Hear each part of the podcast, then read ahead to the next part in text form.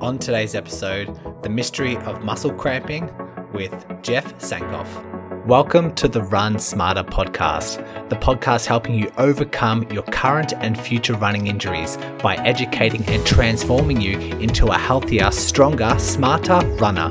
If you're like me, running is life, but more often than not, injuries disrupt this lifestyle. And once you are injured, you're looking for answers and met with bad advice and conflicting messages circulating the running community. The world shouldn't be like this. You deserve to run injury free and have access to the right information. That's why I've made it my mission to bring clarity and control to every runner. My name is Brodie Sharp. I am a physiotherapist, a former chronic injury sufferer, and your podcast host. I am excited that you have found this podcast and by default become the Run Smarter Scholar. So let's work together to overcome your injury, restore your confidence, and start spreading the right information back into your running community. So let's begin today's lesson.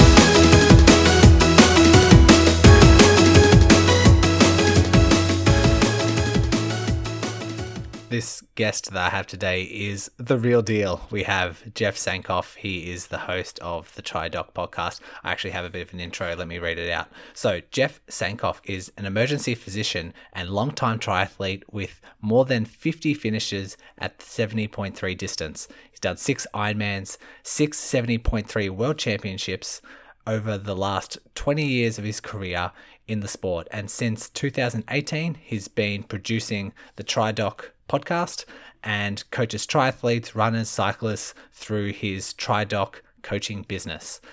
So he is a podcast host first and foremost, but he's also an emergency physician, which and uh, Iron Man. So these combinations of things have just perfect for this topic. And as we dive into the interview, as soon as we dive into the interview, you'll see he'll be perfect for this topic around the mystery of muscle cramping and his experiences with muscle cramping. We dive into the potential causes for muscle cramping, the proposed theories, and whether that holds up with the research, and certain characteristics, certain risk factors, and treatment, prevention, remedies. We talk about all this sort of stuff. We also dive into the condition of hyponatremia and how that can be quite dangerous for a runner.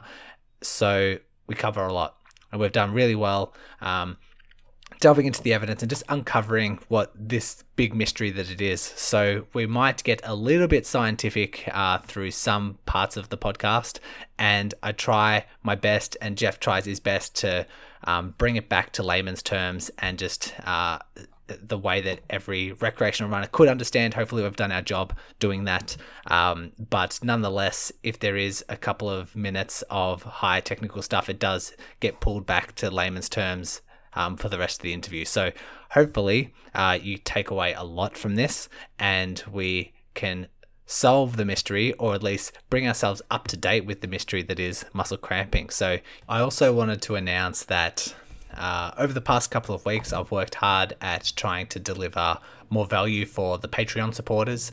And there's always a link in the show notes if you want to join the Patreon family. Um, but what was once the benefits of submitting any q&a's any questions to myself or to expert guests that are on the podcast i've now added a whole ton of other benefits including uh, once a month you'll get uh, an episode early release, so you receive the episode before anyone else does. And also, once a month, you'll get an exclusive episode done by me. Yesterday, I just finished recording a podcast episode for those Patreons, and it's fantastic that I can like address the people because I know the Patreons, I know them signing up, so I can speak to them rather than just the hundreds of thousands of anonymous listeners that are listening now. So um, it, uh, it was great. We talked about the early signs of running injuries, detecting the early signs of running injuries before it develops into something quite nasty, and what we can do about it. And that was a topic that was voted by the Patreon. So once a month, I do release a, a poll of what they want to hear more about. They can suggest their own, what they want to hear more about, and then I release the exclusive episode what other bonus contents did I put in there? You receive a blog. Like I do release a blog once a week, but this is one with the full information, with the full internal links and backlinks and all that sort of stuff. So you get um, a bit more of a visual component as well. The the Um, if it does contain like some photos or some graphs and that sort of thing, it does contain it within the blog as well. So Patreons do receive that. So it's just a way for me to say thanks for supporting the podcast. You also get more information, more exclusive information, bonus material in order for you to run smarter. So it is only $5 per month. If you're interested, we've got that Patreon link and I'll welcome you into the group. We can say hi when we do our exclusive episodes and I can address you specifically. So, um, fantastic that uh, everyone's benefiting off that and that um, I can finally address uh, uh, my little family. So, um, thanks again once to those Patreon supporters so far. Um, yeah, so without further ado, let's bring on Jeff. Jeff Sankoff, welcome to the Run Smarter podcast. I'm pumped to have you on. Um, yeah, let's start by saying welcome. Thanks, Brodie. It's great to be here. Okay, we've got the topic of today being the mystery of muscle cramping. And I think it's one that um, might not even affect a runner, but for some can be hugely detrimental. So I want to start off with just asking Have you had any personal experiences with dealing with muscle cramps? Oh my gosh. Um, yeah. Uh, so I got into endurance sports late. Uh, I after I finished my medical training and my residency and fellowship and everything else, I picked up first just sort of a mixture of doing some weight training and some biking and running and then a friend convinced me to try some endurance stuff. And when i got into endurance sports uh, i learned very quickly that i'm quite prone to cramping and have had issues with cramping throughout the almost 20 years that I've been in triathlon. And it has been an exercise in frustration, figuring out what causes them and how to manage with them. Yeah, it's got to be tough to find that realization when you're partaking in Ironmans and triathlons. It's got to be quite a bummer. Oh, it's incredible. It's undone so many a good race. Uh, I've had, I've lost podium spots. I was actually in first place of a race once, first place overall, uh, with like less than half a kilometer to go and cramped. And oh, that was joking. the end of that. Uh, yeah, it's, I've, I've really, it's, it's been, a really really frustrating experience. And i like i said i've i've reached out to all kinds of scientists who work on cramping and read all kinds of literature on it. I, I i've gotten to a point now where i have a pretty good sense of what you know triggers them for me and i know how to manage them pretty well but i still run into trouble especially in certain kinds of races yeah, well, you're the perfect guest to have on there, not only to experience it yourself, but like with your background with the science and like delving into the research yourself. I, um, I'm super pumped to to dive into it. So uh, perhaps we start with um, just the, I guess, what's on everyone's mind. Can we have a definitive answer for why muscle cramps do occur? No, Good. Unfortunately, not. Uh, this has been something that's been studied for well over a hundred years now, and there's been competing theories. There's a, a, really a wealth of research on it, and right now, I think we're at the point where there's two competing theories, but neither of them really gives a satisfactory answer. Um, uh, my personal feeling, and again, this is based on my understanding of the literature and my own personal experience, is that it's probably not something we're ever going to be able to tie to one specific cause. I think that cramping is going to end up being attributed to multifactorial underlying things etiologies and that you know certain things probably way more for certain individuals, but that there's no one thing that is going to be responsible for cramping in everybody or in anybody really. Yeah, and it would make sense because if you like started asking a whole bunch of runners who do the same endurance sport under the same conditions, you'll say you'll find those who are really prone to cramping and those who um, like just say if we propose a theory that it's due to dehydration or something like that well we're all losing sweat at the same rate and we might all have the same hydration levels yet some people cramp some people don't. And um, but the, in saying that sometimes like helping with hydration and helping with electrolyte balance and that sort of thing can be a remedy for some people and I, have had a, a, little look at the literature as well and uh, those two competing theories, like two main competing theories, you say, um, do tend to weigh up with some like treatment can be effective for some if that might be the right mechanism for some. Um, but yeah, I, I, agree. It's really hard to, it's, it doesn't seem likely that a conclusion, an overall conclusion, or an overall treatment remedy is going to be um, seen anytime soon. So perhaps we dive into uh, characteristics or symptoms, the, the wide array of symptoms that could occur with someone who does encounter muscle cramping. And perhaps you might share um, your own experiences with that as well. Yeah, absolutely. And I want to just go back to something you said, which is, you know, people who are prone to cramping. There is no question that there are some people who just tend to be more prone to cramping than others. And there's probably genetics involved, although nobody has ever looked or identified a gene that's associated with it.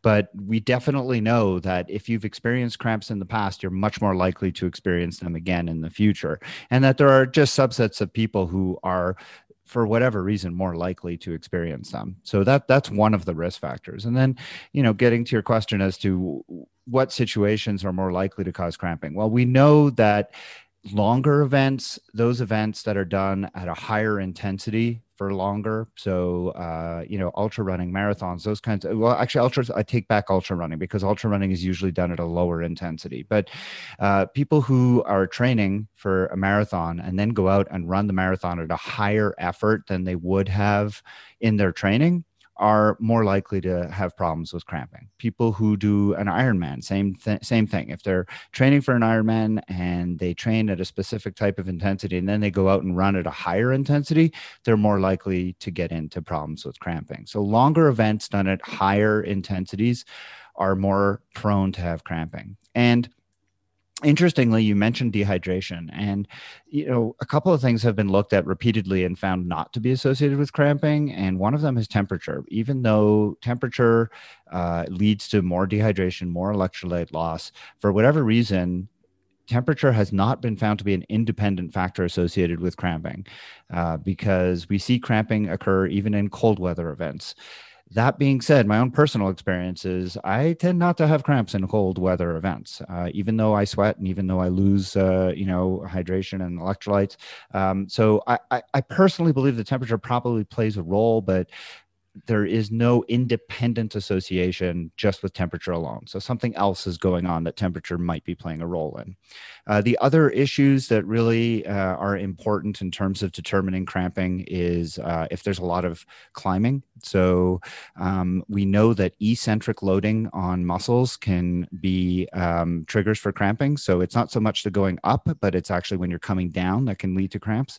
And so rolling terrain can uh, increase fatigue and cause that eccentric loading and uh, result in cramping. So, again, longer events, higher intensity, hotter temperatures potentially, although it's not an independent risk factor, and then uh, variable terrain. Okay. Um, perhaps we discuss that article that looked at industrial workers like, uh, was, when was it, like 100 years ago or something? They tested it. Yeah. yeah and, 19, um, in the 1920s. Looked at. Yeah. Can uh, you yeah, looked at workers in a factory uh, and two factories, and then there was another one that was done on the building of the Hoover Dam. And what they did is they um, they it was interesting research methodology because nobody was consented. I guess this is before the time of informed consent. so they just took workers and they said, okay, you guys are prone to cramping, working in this really hot environment, working 12 hours a day for really poor pay. So we're going to give half of you some water. We're going to give half of you some water with salt in it, and let's see what happens. And then uh, they also compared it. I believe they had a control group that got nothing. And what they found is the people who got um, the water with salt tended to cramp much less than the people who got water, and certainly significantly less than the people who got nothing. And from this, this led to that whole theory that it had to do with both dehydration, but more importantly, electrolyte loss. And that was the uh, main theory that lasted for quite a long time and uh, was the predominant theory, even though there was another theory that had been posited. Just quickly chiming in here to let you scholars know, I have just updated my five day injury prevention challenge. This is one email per day for five days, learning new concepts and diving into the science on how you can reduce your risk of injury. The sign up link is in the show notes, so fill in your details and I'll be waiting for you in email number one tomorrow. About the same time, and but really didn't get as much popular sort of exposure until very recently. Yeah, and if we're talking about those multitude of factors which you discussed before, if we take that population of industrial workers, they're if they're working in hot conditions and they're working very long hours, they're just encountering, I guess, the type of muscle cramp that might be due to um, electrolyte levels or dehydration, but they wouldn't be subject to those other factors you described, such as um, eccentric loading or training at higher intensities. So potentially, yeah. like that type of population, like the endurance athlete type population, might be experiencing a different type of muscle cramp. You're absolutely correct. Uh, you know, exercise associated muscle cramps were not really investigated until the 60s. So all we had to go on at this point back in the 1920s was industrial uh, related cramping. And so, de- you know, no question. I mean, it's still muscle cramping. It's still the same pathophysiology. It's still this uncontrolled uh, contraction of a muscle um, and, you know, at that point, the theory was that, you know, if you have an electrolyte imbalance across the membrane of either a nerve or of the muscle cell itself, that you're going to get this depolarization leading to this unopposed muscle contraction. And the theory makes a lot of sense. Um, but there are a lot of reasons you know down the road where you know further exploration has been done that that sort of make us question well does it really make sense like for example we know there are a whole bunch of causes of hyponatremia or low uh, levels of salt that we see in medical diseases. I mean, I see patients in the emergency department with low levels of salt all the time, and none of them come in with cramps. So clearly, dehydration and salt loss, yes, they may play a role, but while they they, they clearly had something going on in this industrial study. And you know there there have been some studies in exercise associated muscle cramping where electrolytes also have been shown to to have some role. It's not the whole story yeah. And I wish all the theories that actually made sense in theory were um, actually, you know, reflected in reality. But unfortunately, that's not the case in science. And especially when it comes to treating runners and uh, running injuries. But I learned a long, I learned a long time ago that physiology, you know, it, it, it predicts much it explains much but predicts little because you know it explains all kinds of things but you can never actually take it to the bank. So it's probably worth mentioning the other theory that also came out of industry. And uh, this uh, was also introduced back in the 1910s and it was because uh, telegraphers uh, used to get cramps in their hands and um, you know they'd be sitting there and they'd be you know punching morse code onto their telegraph machines. And invariably they'd start getting cramps in the small muscles of their hands. And at first people thought it had to do with fatigue. But then there was a competing theory that uh, came about that thought that you know actually it doesn't seem like it's fatigue. It seems like it's more related to an imbalance in the impulses coming from the spinal cord. There seems to be excitatory nerve impulses coming to these muscles and the normal inhibitory uh, uh, sp- uh, nerve impulses are are not there. And this kind of like percolated through the literature for a while but it, it, went away for a long time until it came back in kind of the 1980s where it was looked at again. And this time in the setting and the context of exercise associated muscle cramp. And that's really the competing theory that now is out there that there's this imbalance between excitatory and inhibitory nerve impulses coming from the spinal cord that leads to muscles uh, contracting involuntarily and not being able to relax. Okay. And um, in layman's terms, because we do have a lot of recreational runners listening to this, you would say that um, when a nerve comes from the spinal cord to a certain muscle group, you have these excitatory um, nerve paths that or neurons that activate that muscle and say, yes, we need to activate in regards to, say, if they're typing, yes, we need to activate our um, our fingers in order to type away. But there's also these sort of competing impulses, which we call inhibitory, which would allow the muscle to relax. It's like a an impulse that would switch off those muscles because as we activate, we also need to deactivate to relax to move into a different position. We can't just hold like a a muscle in like an excitatory state because then just curls up and actually has a cramp. And so the idea being if it was um, if we have the example uh, of a telegraph um, person typing away there is almost like a, a build up or too much of those excitatory uh, impulses and less and less and less of those inhibitory impulses to enable the the muscle to relax and switch off. Is that right That is exactly correct. And with runners, what they have shown is if um, so in the tendons of our muscles, when you stretch a muscle, so you're in the course of running, and the muscle is, uh, I said stretch, but I really meant is stretch the tendon. So let me, when you're running and you contract a muscle, you actually put a stretch on a tendon. And within the tendon, there are these little sensors, kind of stretch sensors. When the sensor is stretched, it tells there's this reflex loop through the spinal cord, which basically triggers an inhibit inhibitory uh, impulse that tells the muscle to stop to stop contracting it's a protective thing to protect the tendon. So you're you you think about how you are uh, contracting your hamstring for example to bend the knee. So you're propelling yourself forward you're you're uh, lifting the foot off the ground and, and propelling yourself forward with a running step. And when in so doing you're contracting the hamstring and putting some stretch on the tendons that join the hamstring to the adjacent bones. This little stretch sensor within those tendons is triggered and under normal circumstances you get an inhibitory uh, uh, nerve impulse that comes back to the muscle and says okay we've contracted enough. We need to now relax a little bit. Well they've shown that in certain circumstances these normal inhibitory uh, impulses just don't happen. And as a result the muscle keeps contracting until you get a cramp and you get this unopposed excitatory impulse to the muscle to keep contracting until the muscle just has unopposed contraction and you end up developing this cramp. That's why you tend to always get a cramp when you're actually contracting the muscle. A muscle to, to get out of a cramp, you have to stretch the muscle out, but a muscle a cramp will always start when you contract the muscle. And it it, the belief is is because you're getting this unopposed excitatory nerve impulse that comes through the muscle and tells it to keep contracting and it just contracts continually into this little ball as you put it which i think is an excellent uh, description.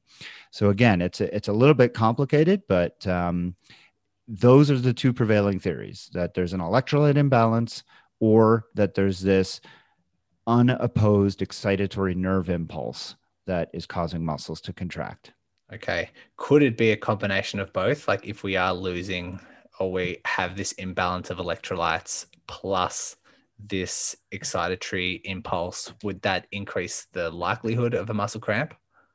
It's possible. Um, you know, nobody's really done the research to it, right now. The research has been done to compare the two, but nobody's really done a lot of research looking to see if if one contributes to the other. Um, most of the research on electrolytes at this point is really kind of hard to tease apart because when you look at runners, so for example, they've done some great studies on marathons and ultra marathons, and um, they they take blood samples at the end of the race, and you know they compare the electrolytes in those runners and they say, okay, well, you know, which ones of you had cramps, for example? And they'll say, you know, the ones who had cramps versus ones who didn't have cramps, their electrolytes are really no different. So uh, there's a lot of evidence that kind of like says, well, electrolytes are kind of, it's kind of hard to hang your hat on electrolytes. Uh, at the same time, it's really hard to know. Uh, it's hard to measure in the real world uh, these nerve impulses. You can only do it in a laboratory setting. So it, it's it's really hard to tease apart what's going on here. That's why I tend to believe that it's probably a combination of things going on. And I think that for different people, there's going to be different. Um, different reasons for why they cramp. I, I, wouldn't be at all surprised if there are some people for whom electrolytes really are a, a, predominant factor as to why they cramp and for other people it's going to be you know this imbalance in uh, nerve impulses and maybe for some it's going to be an admixture of the two yeah, it really is a mystery, which is why I've got the mystery of muscle cramping in the title. um, right. And like you said, like if if you think it's predominantly or if there is a factor of this electrolyte imbalance or hydration levels, then you probably would expect to see more muscle cramping in marathons or endurance events that it is warmer weather. But like you said, that's not necessarily the case. Right, right, and and we are are also seeing some research that suggests that, you know, better fitness, better better fitness, and better strength uh, in affected muscle groups may, you know, prevent cramps, which would suggest again that there's something going on at the you know the nervous system level. But mm. you know, all of this is still none of it has been you know a, a, slam dunk. It's it all remains very much up in the air and very much i'm going to use as many metaphors as i can but uh, you know it's really it, it's really it's really hard to come down on this one way or the other. And that's why i really do think that people have to experiment and and you know fortunately there are some treatments now that that people can try to try and identify what works for them and then seize on that and and keep doing it yeah and when you're talking about fitness levels it kind of ties into what you explained before about people racing at higher intensities than what they are used to training at. And I guess if you're fitter and have higher fitness levels, then you're less likely to reach that or exceed that higher intensity um, to a greater amount. I can think of a couple of examples. Like this fits exactly what I experience because um, I, I'm not one that's prone to muscle cramping, but I did uh, get cramping in both of my calves, strangely enough. And it was during my first ever marathon. And it was during the last like 200, 300 meters when I decided just to kind of sprint for the end. And so that's four hours of running plus a little sprint at the end. There's no way I've experienced that intensity um, in my training in my life. And therefore, both of my calves cramped and it was a strange experience because I've never experienced that sort of cramping before. But then also, I've experienced cramping when swimming, and it's usually in the little muscles in the feet. And because I'm walking around in bare feet, I'm pushing off the the um, the surface, and I'm pu- I'm pushing off like in between um, uh, at the ends of the pools, and yeah, sometimes I can experience some some cramping, and I think some people uh, have experienced similar things around the feet when they're walking around in barefoot feet or doing something. I get people to do some foot exercises or some foot coordination exercises and they cramp straight away. And that might indicate more the neuromuscular side of things, that excitatory impulse theory. Um, have you encountered similar experiences? Absolutely, yeah, absolutely. I'm a big proponent of uh, you know including strength training for my my own athletes that I coach for you know endurance, and and I, I incorporate a lot of strength training for myself, and have found that that has helped. It it hasn't you know obviated cramping altogether. But I find that when I go into a race and I've had a really good buildup of strength training, I feel like I'm in better shape and more likely to avoid cramping than if not. Um, and you know, I mean, overtraining for a race, and I don't mean overtraining as in overtraining syndrome. I mean overtraining as in overtraining for the distance you're going to do, uh, sets you up well to have the strength and the fitness for the distance you actually race, and is more likely to keep you out of that danger of getting into cramping. But again, it's not foolproof. Uh, but it, you know, it, it's one of these things where it's worth experimenting. If you are one of those people who's prone to cramping, you know, train for a longer distance than you're actually going to do, and see if that doesn't help you get through the distance you're racing without getting into problems with cramps. Yeah, I couldn't help but observe as well. Like uh, when I was studying at uni, I was a sports trainer um, for our uh, Australian Football League, and couldn't help but notice that usually within um, like preseason games and preseason training, everyone would be fine. As soon as it's like round one, round two of the season, especially when it come to the fourth quarter, especially if it was a close game and people were working at higher intensities in the fourth quarter, people going down like flies with muscle cramps. And that didn't seem to happen um, like halfway through the season or like towards the end of the season when they had built up a, a certain level of fitness. So it's worth, um, it's interesting to think about and it's worth, uh, it's interesting to kind of put these patterns together that I've recognized throughout my years of observing sport. Yeah, I, that's a really great observation, and I, I completely agree. I think that uh, you know you can make the argument, and I'm sure the people who advocate for you know sodium as being you know the the issue here would say well you know they're working harder so they're sweating more they're losing more sodium. And and that may be true but again i would argue that you know it's it's just one piece of the puzzle. And i think that you know taken together uh, fatigue uh, overexertion and you know pushing the limits and maybe a little bit of loss of sodium is probably all working together to conspire to lead to cramps. So yeah. uh, you know the the fact that the fact that we've seen you know some people really respond well to to the um, uh, the spicy uh, shots or the the pickle juice uh, in the mouth is also you know pretty convincing evidence that this has something to do with the nervous system. Can you explain what's happening with the pickle juice? Because they don't actually drink it. Some of them swish it around their mouth and then spit it out. So what, yeah. what's it actually? What's hap- happening there? Yeah, so there's these receptors uh, in the mouth. Uh, TRP receptors is what they're called, and they're no, they're also in the esophagus and uh, or the tube that goes down to the stomach from the mouth. And basically, you could stimulate these with different kinds of spices. And uh, there are the these spices are in pickle juice, and this was just one of these kind of like folk remedies that was stumbled upon. I could not find any history as to how it was stumbled upon, but whatever, it seems to be well known and it's been validated in the science. And there are uh, commercial companies that have leveraged this, you, uh, you know, making these uh, mixtures of spicy drinks, uh, usually with uh, cinnamon and ginger and even like chili peppers.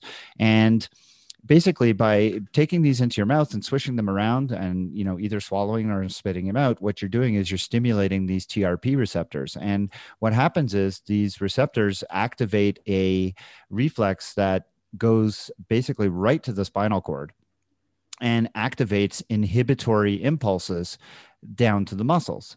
So it's a completely like you're basically short circuiting the spinal cord in a way that nobody realized existed until, you know, the pickle juice thing was investigated. So again, we go back to this notion that, you know, cramping is caused by unopposed stimulation. Well, when you take these uh, spicy uh, things into your mouth, you basically short circuit the whole nervous system in a way to suddenly cause uh, large sort of like, outflow of inhibitory signals to the muscles and you can just stop cramps immediately. Now, it's not been shown to work so much to prevent cramps, but it has been shown to work very effectively, at least in a lot of people, not everyone, but in a lot of people, it's been shown to work very effectively to just stop cramps completely uh, once they come on. Yeah, which would make sense based on what you just described because you're short circuiting what's um, currently happening. And that wouldn't work if you're trying to take the preventative approach because there's not this mismatch of excitatory inhibitory impulses just yet. But yeah, that swishing around or ingesting whatever might um, restore that imbalance per se. Yeah, and, and I mean the interesting thing about it is, you know, people used to think, well, the pickle juice is really salty, so maybe it's working because it's replacing salt. But there's the pickle juice works instantaneously far mm. quicker than than you know you would expect it to work if it was actually because of salt being replaced um, and the other thing is is i my personal experience and this is just an anecdote so take it for what it's worth is you know i tend to feel when cramps are coming on i usually have a little bit of warning and i have found that if i use these products i can prevent the cramps you know within the minute or two before they're going to happen because i can feel them coming on. So i'll usually you know take these products swish them around in my mouth and also at the same time turn down the intensity of what i'm doing. It's almost always running. Uh, turn down the running intensity a little bit and i can feel that that cramping just dissipates and then i can turn back the intensity back up again and i'm fine. So uh, as much as you can't do it before the activity to prevent cramps i have found that they can short circuit the cramps coming on uh, within a minute or so of them you know of, of feeling that they're coming. Okay. Has the science shown any other treatment remedies or uh, any other preventative strategies that might be effective well, you know, there's a lot of again, it goes back to temperature. Uh, so so certain things have been shown not to work. So stretching doesn't work. Um, you know, I, I mentioned strength training before, but you know, strength training, the jury is still out. Fitness doesn't seem to, you know, better fitness again. Uh, as much as I think it probably plays a role, that has not been shown for sure.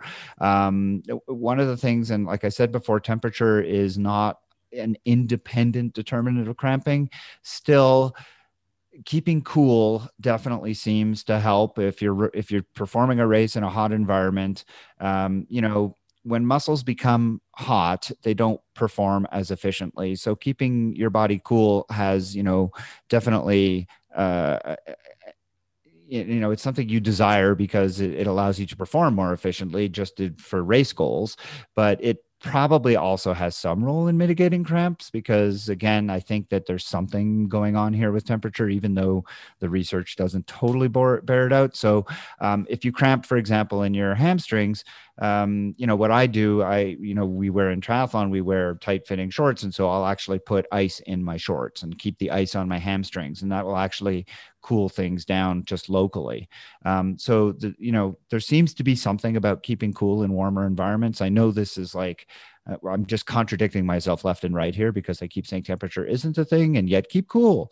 But I, I don't know. I don't know how else to say this except to say that, you know, it's so multifactorial and it's so independent for different people and everybody i've spoken to who does get cramping in the heat seems to do a little bit better when they try to keep themselves cool so i, I throw that out there. Um, in terms of other things that seem to work um, you know everybody who's looked at salt supplementation it, it's there's no real definite uh, research that says yes, that's a that's a you know a winner. But again, if you're one of those people for whom you know salt seems to work, I am not going to be the one to tell you not to do it. If you have had success taking salt supplementation, electrolytes of any kind, then it helps you. Then you keep going because uh, you know if it works for you then i'm all for it uh, a couple things that have been looked at that don't work magnesium doesn't seem to play a big role calcium also doesn't seem to play a big role Okay. And going back to salts and like electrolyte intake, if someone is not a runner, but is like working like an industrial type of setting and losing a lot of uh, high amounts of um, sweat and uh, isn't really, you know, pushing their fitness levels at all and they're experiencing cramping, would you suggest like potentially some salt or electrolyte um, intake would be of benefit? Always, because you know when we talk about hyponatremia, what we're really talking about is not so much salt loss. We're talking about excess water. Uh, the body does a great job of holding on to salt, um, but what will happen is, is if you are in an environment where you're going to be sweating a lot, and then you're just drinking water, uh, your body will hold on to that water gladly but it dilutes whatever sodium you have left. And so you end up getting hyponatremic because of that. So you have to be careful. And, and we see this in athletes as well. Um, you know, sport induced hyponatremia was something that became very well known in the 80s and 90s. And we had seen athletes become critically ill because of it. And so there's been a much more, um, a much better understanding among athletes about the need to take salt at the same time. And even in industrial workers we see that as well. There's a i think a pretty good understanding that you can't just take plain water. Water is important but there has to be some salt supplementation as well.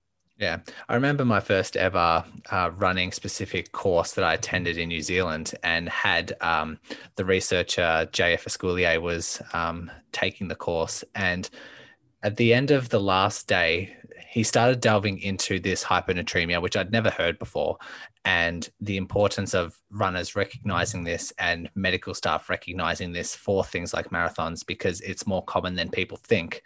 And from my understanding, when it comes to the body's um, fluid intake and um, like the concentration levels, you have certain concentration of water, but then you have a certain concentration of other things like sodium.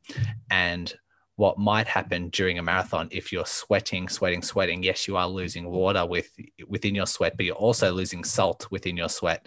And those who try and replace that and stay hydrated with only water is sl- is slowly changing that uh, that balance that concentration within the the body fluid which can start reaching dangerous levels once there is a a large concentration of water within that um, is that kind of what's going on?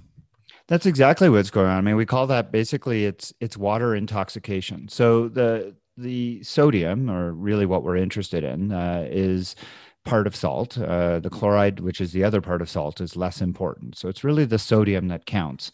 And the kidneys do a remarkably efficient job of holding on to sodium. So as you become more and more dehydrated from sweating, even though you're losing some salt in the sweat, you're predominantly losing water, and your kidneys will start holding on to sodium um, you know, resorbing sodium from the filtrate that would become urine. Because when they hold on to sodium, that's the way your kidneys also hold on to water. Um, in medicine, we refer to sodium as the electrolyte that we are responsible for. So when I have a patient in in the hospital, if their sodium is very elevated, I know that that's my fault because if their sodium became very elevated, what I've done is I've dehydrated them. Their kidney is holding on to all the sodium, and I haven't given them enough water, and as a result of that, the sodium concentration got very high. Alternatively, if I've been giving them lots of free water, their sodium drops, and that's my fault. So, an athlete who's out there who's sweating and losing lots of water and losing some sodium as well, their kidney starts holding on to all their sodium, but it's not going to be able to compensate for the sodium they've lost. And so if they start drinking water alone, they dilute what sodium is left and they become hyponatremic.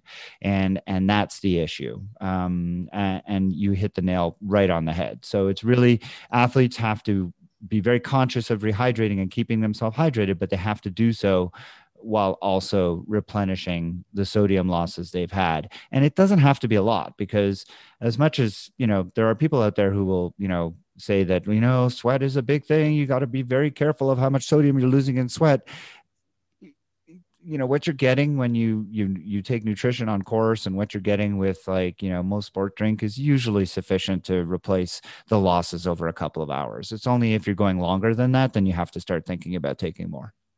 Okay. And what can we say about signs and symptoms warning signs? Because i'm picturing this is when like a marathon like a hot day on a, mar- a hot day for a marathon is where we start getting in danger because that's when we do lose a lot more sweat than usual. And because it is a hot day, if someone might be um, having similar symptoms and feeling really funny, a lot of people and emergency staff might attribute that to like heat stroke or something and would try and keep them cool, give them shade, but also give them a lot of water, and which could further um, exacerbate what this condition is. So, are there ways that we can uh, look at ourselves or look at another runner who might be slowly teetering towards this hyponatremic and um, recognize what it is? It's really hard. Honestly, it's really tough. So, I mean, a big thing with like heat stroke and, you know, heat conditions is that you know, people who have heat stroke are going to be sweating profusely. They'll have a very thready pulse. They'll, they'll, you know, they may have altered sensorium in that they're, they may be sort of confused and stuff. But if they're confused, then they're in big trouble if it's from the heat. Uh, people who have hyponatremia, usually they're they're you know they're overhydrated and they're overhydrated with free water. So those people are usually you know not sweating profusely. They're usually confused. Uh, now this is if they're seriously hyponatremic but you know before that the the individual who's becoming hyponatremic probably won't know it. Um, there there's really no great symptoms that are, are that you can identify because it's really pretty silent. Uh, the big thing is other people around them are going to potentially notice that the person is off a little bit, uh, somewhat confused, certainly not performing the way they would normally. Um, but it's it's tough. It's really really tough to identify without actually having a suspicion for it and without having you know a blood test to to actually see what the sodium level is. Fortunately you know the body takes care of itself. And generally when somebody becomes hyponatremic as long as they're not continuing to drink their kidneys will pee off all of that extra water very quickly and sodium levels will come back to normal pretty soon. But if they do get hyponatremic rapidly, as can happen, um, they can become quite confused and can even lose consciousness. So, uh, yeah, it can be it can be pretty serious. Fortunately, like I said, we just don't see it that often anymore because people are much more attuned to it. They take sports drinks, they do take sodium, and uh, it's much less of an issue than it used to be. Okay, and I think the message is just make sure you're if you are experiencing like an endurance event, if it is hot, if you are losing a lot of sweat, then we just need to be mindful that we um, need to uh, contain some sort of salt or like intake some sort of salt, and that might be in a variety of drinks and not just plain water. And absolutely, yeah. the if it does, I don't want to scare anyone, but if it does get too serious and you did say there's like loss of consciousness. Uh, what what's actually going on and what what are the real dangers if it does get too excessive? So as the salt level drops you don't want to scare anyone, but this is going to scare everyone. Yeah, as the salt level, as, as the salt level drops, what happens is is that the salt level in the salt concentration within the cells is now higher than it is in the blood, and the body does not like those kinds of imbalances, and so water will rush into the cells in order to dilute the sodium within the cells so that it becomes the same concentration as it is in the blood. Um, this causes swelling of the cells this generally isn't a problem unless those cells are in a box that can't expand. So the skull is a box, and the brain cells, as they start to swell in order to, as water rushes into those cells, that's the problem. So you end up with swelling of the brain and uh, what we call cerebral edema, and uh, that's what causes loss of consciousness. Um, as I said, that that's pretty severe. We we tend not to see that um, anymore. I mean, you have to get really profoundly hyponatremic really quickly in order for that to happen. And um, for the most part, you know that that's not likely for an athlete to get into more commonly an athlete is going to just become confused um, uh, you know uh, not able to keep their balance things like that and then they will come to people's attention before they get into serious trouble yeah, and it's good to hear that you're experiencing as well in your field that the awareness is there now, and it's less likely that it, it does encounter, or you, yeah, we do have the right practices in place, which is awesome. As yeah. we're wrapping up now, um, are there any final takeaways or final thoughts that you want to share with runners around cramping or around hyponatremia that we haven't covered? I think the big thing is, is just like I said early on, uh, you know, if you're one of those people who's prone to cramping, try different strategies. Uh, think hard about wh- what kinds of situations you've had cramps in, and think about, uh, you know, could it have been because of salt, could, because you were sweating a lot and and you really didn't replace salt, you know, enough? Uh, could it have been potentially because you were pushing it too hard, and therefore maybe it was a nervous system thing? And and just try the different remedies that are out there. I mean, try electrolyte replacement, try the, you know, the different shots of uh, spicy liquids or even the pickle juice shots that are out there um, and see if they help. Uh, it, you know, experimentation is really the best way to find out what works for you. And don't despair because it, it can be beaten maybe not 100% but it definitely doesn't have to ruin all of your races all of the time. And as far as hyponatremia goes you know like i said it, it's potentially dangerous but fortunately not seen nearly as commonly as it used to be. And uh, just make sure that uh, you know you you train you race the way you train which is to say you know when you train you take in you know liquids that contain salt so that when you race you do the same thing Okay. And is there any, well, in regards to like your social media platforms and your podcast as well, um, can you tell people about where you're most active and where they can go to find out more about you? Yeah, absolutely. So I have uh, a coaching website, which is uh, tridoccoaching.com, uh, where you'll find links to most of my social media, but I'm on Instagram at uh, all one word. Uh, I'm on Facebook, where uh, I can be found under both Tridoc Coaching and the Tridoc Podcast. I have pages for both. And uh, the podcast is uh, found on all of the usual platforms, Apple Podcasts, as well as Stitcher, Spotify, and it's the Tri Tridoc, one word, T R I D O C podcast. Fantastic. And I love the the level of research and the lengths that you go to to educate the the listeners, the people who read your content, listen to your podcast as well. And I think this episode in itself, if someone's listening now and has loved the the level of detail and the level of science, then you're gonna love the TriDoc podcast as well, because this is just like an example of like a lot of your podcasts that you already have on there. This is exactly what happens. You go through the the science, you go through the research, and then you come up with this kind of like non-biased um, opinion. And you know, it's open to interpretation a lot of the times, as research usually is. And if those, like, if someone's listened to um, Science of Ultra, that's one of the podcasts that sort of um, is very similar to yours. And uh, that's what I thought of as soon as I started listening to a lot of your episodes. And so I want to say thanks for the the level and lengths that you go to to deliver such informative content. And um, a lot of athletes need to hear a lot of the topics that you have to say. So um, thanks for doing your research and thanks for providing that information. Oh, thank you. It's uh, been a pleasure to have this kind of conversation, and uh, it's uh, it's great to talk to runners because that's a third of what we do, actually. After all, thanks for listening to another episode of the Run Smarter podcast. I hope you can see the impact this content has on your future running. If you appreciate the mission this podcast is creating, it would mean a lot to me if you submit a rating and review.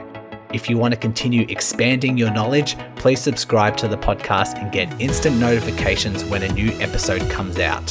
If you want to learn quicker, then join our Facebook group by searching the podcast title. If you want to take your learning to the next step, including injury prevention principles, injury specific insights, and modules to boost your running performance, then head to our website by searching runsmarter.online and jump into our Run Smarter online course. Once again, thank you for listening and becoming a Run Smarter scholar. And remember, knowledge is power.